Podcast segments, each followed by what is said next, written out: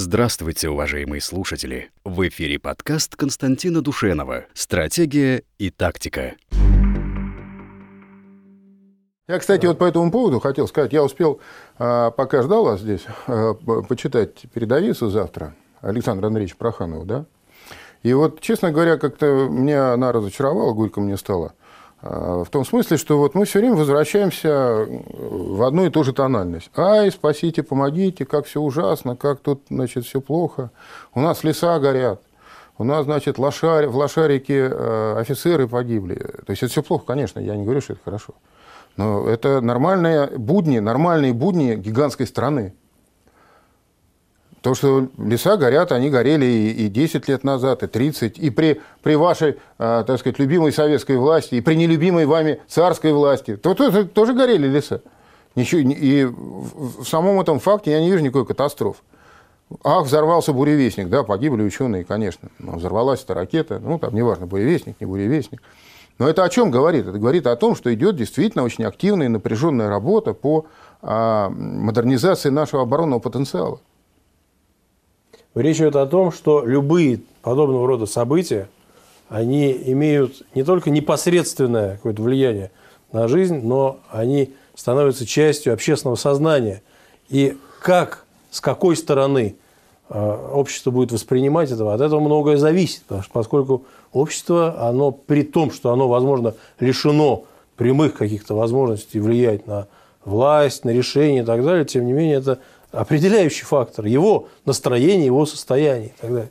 И э, с теми же самыми лесами, да, я говорил об этом неоднократно, что построена некая машина э, информационная, которая любое неосторожное или неоднозначное высказывание любого российского чиновника на любом уровне раздувает до э, размера скандала – и этот скандал, он впивается в сознание граждан. Так э, один из губернаторов э, высказался весьма неосторожно по поводу лесов. Ну, что-то он сказал, что это нормально и так далее, в таком же духе. А он должен был... Да нет, по... мы, мы с вами говорили. Да. Он сказал совершенно здравые вещи. Возможно... Там это... горе, горе, горя, горели эти леса да, за пределами всякой человеческой досягаемости. Там нога человека никогда не вступала в эту тайгу, где горело все. И он-то сказал, на самом деле можно и так вопрос поставить. Давайте, конечно, мы бросим ресурсы э, этого самого э, бюджета вот этого региона на то, чтобы погасить этот пожар, который там горит за, за 500 километров от ближайшего человеческого жилья. Только вы потом не, не э, кричите, что у вас дороги раздолбаны, что у вас еще что-то, потому что бюджет он не резиновый. Нет, вопрос не в том, прав ли он был по существу.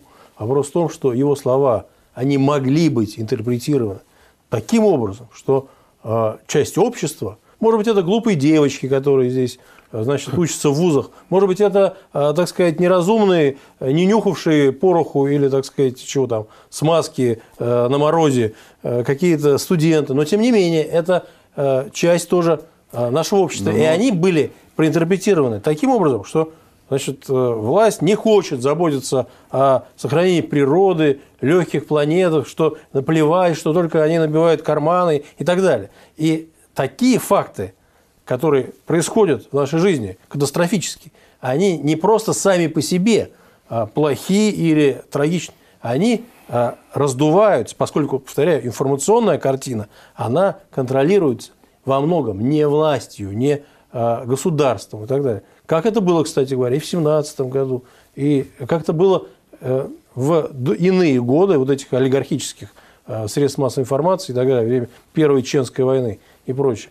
Хотя, хотя казалось бы, да? Не, ну просто получается, что мы сами им э, воду на, мельницу льем, когда вот эти все, так сказать, стенания Нет, транслируем. стенания как раз заключены в том, что вот эта катастрофика, она изливается на общество, она, оно нервируется, оно травмируются и так далее. В советское время вообще о многих вещах не знали. Просто это была закрытая информация. Хорошо это или плохо, это вопрос другой. Я просто говорю о том, что э, вот эта вот э, катастрофика, которая, кстати говоря, в Советском Союзе позднем, да, э, как была при, при, преподнесена афганская война. Ведь вот часто говорите, это будни империи огромной. Так афганская война тоже была будни империи. Ну, конечно, не Причем- надо. Чё, причем меня, без- меня не надо в этом убеждать. Нет, просто к тому, что э, она была представлена как проигранная война, она была представлена как какая-то ужасная авантюра, а, значит, которая обернулась кошмарными а, значит, последствиями для страны. При том, что, естественно, да, это были погибшие люди, это были молодые люди, а, которых отправляли в цинковых гробах. Да? Но это было, а, этому событию, этим явлениям было присвоено звание а, ужасного, кошмарного преступления перед народом и так далее.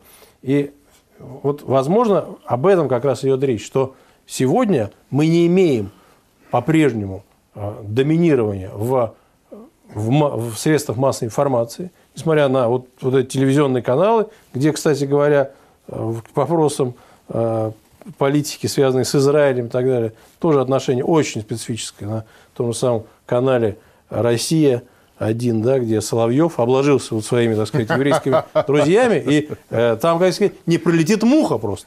Ну, мушка не прилетит, мошка какая-то, которая имеет другую Нет, нет, какую-то. ее сперва проверят, череп мушки, мошки с тангенциркулем.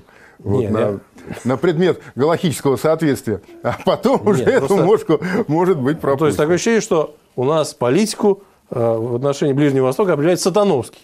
Просто это вот такая вот картина складывается. Печально. Но я сейчас о том, что э, вот здесь э, мы э, сталкиваемся с тревожными какими-то проявлениями. Вот опять же этот митинг красный, левый митинг. С одной стороны, в этом была какая-то логика.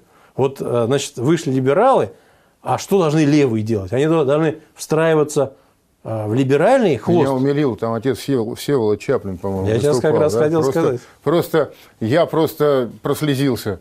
э, Ну а на куда него. э, Да, податься куда, Дыханину? куда, куда ему податься? Да, потому слушай, Выяснилось, что нафиг никому не нужен. Не, Оста- ну- Осталось последнее прибежище. Не. Пойти к коммунистам. Не. У них своих попов нет, они любого возьмут. Дело в том, что он же не может к либералам пойти. Вот он пошел, э, Геннадий Андреевич. Но, опять же, это тоже удивительный симптом, что этот митинг понадобился каким-то образом э, Компартии для того, чтобы не выглядеть конформистской, для того, чтобы не э, значит, э, встраиваться в хвост, в подхвосте, я бы сказал, либералам, что уже, кстати, происходило, потому что на этих либеральных э, выступлениях эти коммунисты, они где-то статистами бегали Андрей. и так далее. Это, это интересная тема. Я понимаю, что это вам, э, вас не волнует. Вы считаете, что это э, ни на что не влияет. Я, я Но считаю, что мы зрители обижаем. Второй час пошел. А мы еще не... вопрос- просто последний, последний тезис хочу сказать, что в